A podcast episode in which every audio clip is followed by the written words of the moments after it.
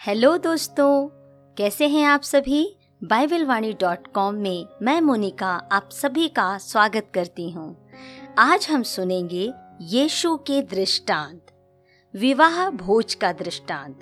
प्रभु यीशु ने एक दृष्टांत सुनाया कि स्वर्ग का राज्य ऐसा है, जैसे किसी राजा ने अपने पुत्र के विवाह में एक बड़ा भोज रखा, जिसमें उसने अपने पूरे राज्य के लोगों में भोज के लिए निमंत्रण देने के लिए दासों को भेजा। लेकिन कुछ लोगों ने मना किया और कुछ लोगों ने मिलकर उसके दासों को अपमान करके मार डाला। तब उसने अपने सैनिकों को भेजकर उन नगरों को जहाँ पर दासों को मारा गया था, जलवा दिया।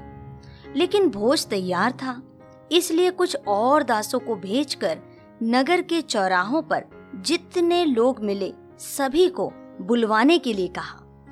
तब सभी समाज के ठुकराए हुए लोगों को बुलवाया गया और भोज वाला महल लोगों से भर गया। लेकिन जब राजा अतिथियों से मिलने आया तो देखा कि एक व्यक्ति विवाह का वस्त्र पहने हुए नहीं था। राजा ने उस व्यक्ति से पूछा, हे मित्र, तू बिना विवाह का वस्त्र पहने अंदर कैसे आ गया? उस व्यक्ति के पास कोई जवाब ना था। आइए इस दृष्टांत की व्याख्या सुनते हैं। वह व्यक्ति भोज में आया तो था, लेकिन मन से आना नहीं चाहता था। वह विवाह के भोज का आनंद तो उठाना चाहता था, लेकिन राजा के अधीन नहीं रहना चाहता था। यह भोज राजा के पुत्र के विवाह के सम्मान के लिए रखा गया था, लेकिन यह व्यक्ति किसी भी रीति से सम्मान नहीं करना चाहता था। वह भोज के महल में प्रवेश करने के लिए विवाह के वस्त्र को पहनना एक ज़रूरी नियम था, लेकिन उसने विवाह के वस्त्र को न पहनकर उस नियम का उल्लंघन किया था। राजा ने केवल एक ही शर्त रखी थी कि जो भी भोज में आए, वो विवाह के वस्त्र अवश्य पहने। उसने खुले रूप से राजा के निमंत्रण को अस्वीकार नहीं किया, लेकिन मन ही मन वह ऐसा कह रहा होगा, मैं नहीं चाहता कि तू हम पर राज्य करे या हमारा राजा हो। यह कुछ ऐसे व्यक्ति के जैसे है, जो चर्च में आराधना तो करने आते हैं, लेकिन प्रभु यीशु को अपना मुक्तिदाता नहीं स्वीकार करते। वो प्रभु यीशु की आशीष, चंगाई, शिक्षा और बरकतें तो पाना चाहते हैं, लेकिन प्रभु यीशु को अपना जीवन नहीं देना चाहते।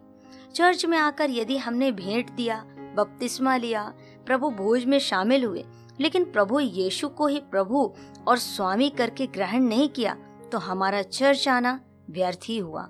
हमारा उद्धार हुआ ही नहीं। उसे राजा ने देखा।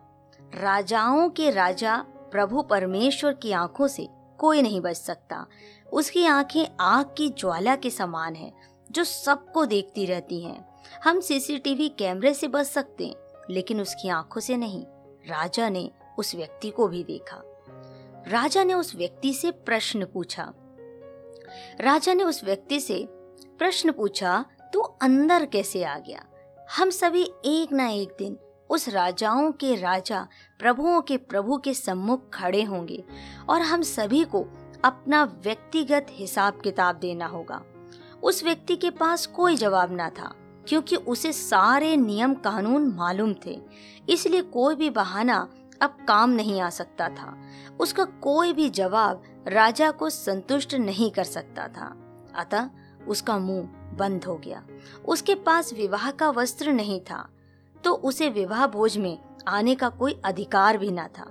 यदि हमारे पास भी विवाह का वस्त्र नहीं है तो हम भी उस विवाह भोज में शामिल नहीं हो सकते। अब सवाल उठता है। राजा ने विवाह वस्त्र ना होने पर उसे दंड दिया। उसे दंड के स्वरूप में उसके हाथ पैर बांधकर बाहर अंधकार वाले स्थान में फेंक दिया गया, जहाँ रोना और दांत पीसना है। वह अयोग्य स्थिति में एक अपराधी के समान दंड पाया। हमारे लिए वह विवाह का वस्त्र क्या है? यशाया इकसठ के दस में लिखा है, उसने मुझे उद्धार के वस्त्र पहनाए हैं और धार्मिकता की चादर ओढ़ाई है। जैसे दूल्हा फूलों की माला से अपने आप को सजाता है और दुल्हन अपने गहनों से अपना श्रृंगार करती है। यह परमेश्वर के द्वारा प्रदान किया जाने वाला वस्त्र है। उत्पत्ति तीन के इक्कीस के अनुसार, अदन की वाटिका में परमेश्वर ने आदम और हवा को वस्त्र पहनाने के लिए एक निर्दोष मेमने का लहू बहाया, ताकि वे परमेश्वर के सम्मुख खड़े हो सकें। प्रभु परमेश्वर स्वयं वस्त्र प्रदान करता है। यह बिल्कुल मुफ़्त है, लेकिन बेश कीमती है। परमेश्वर ने इसकी कीमत चुकाई है। यह उद्धार मुफ़्त में है, लेकिन इसके लिए परमेश्वर ने अपने एक लौते पुत्र, मसीह यीशु को इस दुनिया के बदले में मरने भेजा, क्योंकि परमेश्वर ने जगत से ऐसा प्रेम रखा है कि उसने अपना एक लौता पुत्र दे दिया, ताकि जो कोई उस पर विश्वास करे, वह नाश ना हो, बल्कि अनंत जीवन पाए। हम यह वस्त्र कैसे प्राप्त करें इस वस्त्र को प्राप्त करने के लिए और धारण करने के लिए हमें हमारे जीवन के मैले चित्रे रूपी पाप और कपड़े अलग करने होंगे यशाया चौसठ के छह में लिखा है, हमारे धर्म के काम परमेश्वर के सम्मुख मैले चित्रणों के समान हैं।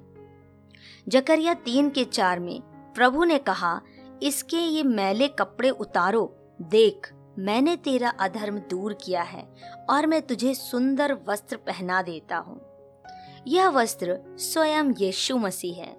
उस वस्त्र के पहनने वाले की यह पहचान है कि वह पवित्र जीवन जिएगा। हमारा चरित्र बताता है कि हम उस पवित्र वस्त्र को पहने हैं या नहीं। रोमियो तेरह के चौदह में लिखा है, वरन प्रभु यीशु को पहन लो। सबोपदेशक नौ के आठ में तेरे वस्त्र सदा उजले रहें। उस वस्त्र की रखवाली हमेशा करना है कि पाप में दूषित ना हो जाएँ। प्रकाशित वाक्य सोलह के पंद्रह में, देख, मैं चोर के समान आता हूँ। धन्य है वह जो जागता रहता है और अपने वस्त्र की चौकसी करता है। विश्वास करते हैं कि यीशु मसीह के इस दृष्टांत को सुनकर आपको अच्छा लगा होगा। यह दृष्टांत आपको पसंद आया होगा। और इसके द्वारा आपको आशीष मिली है। यदि आपको इससे आशीष मिली है तो अपने कमेंट करना बिल्कुल ना भूलें। और हाँ इसे लाइक कर दीजिए और औरों के साथ भी इस वेबसाइट को आप शेयर करें।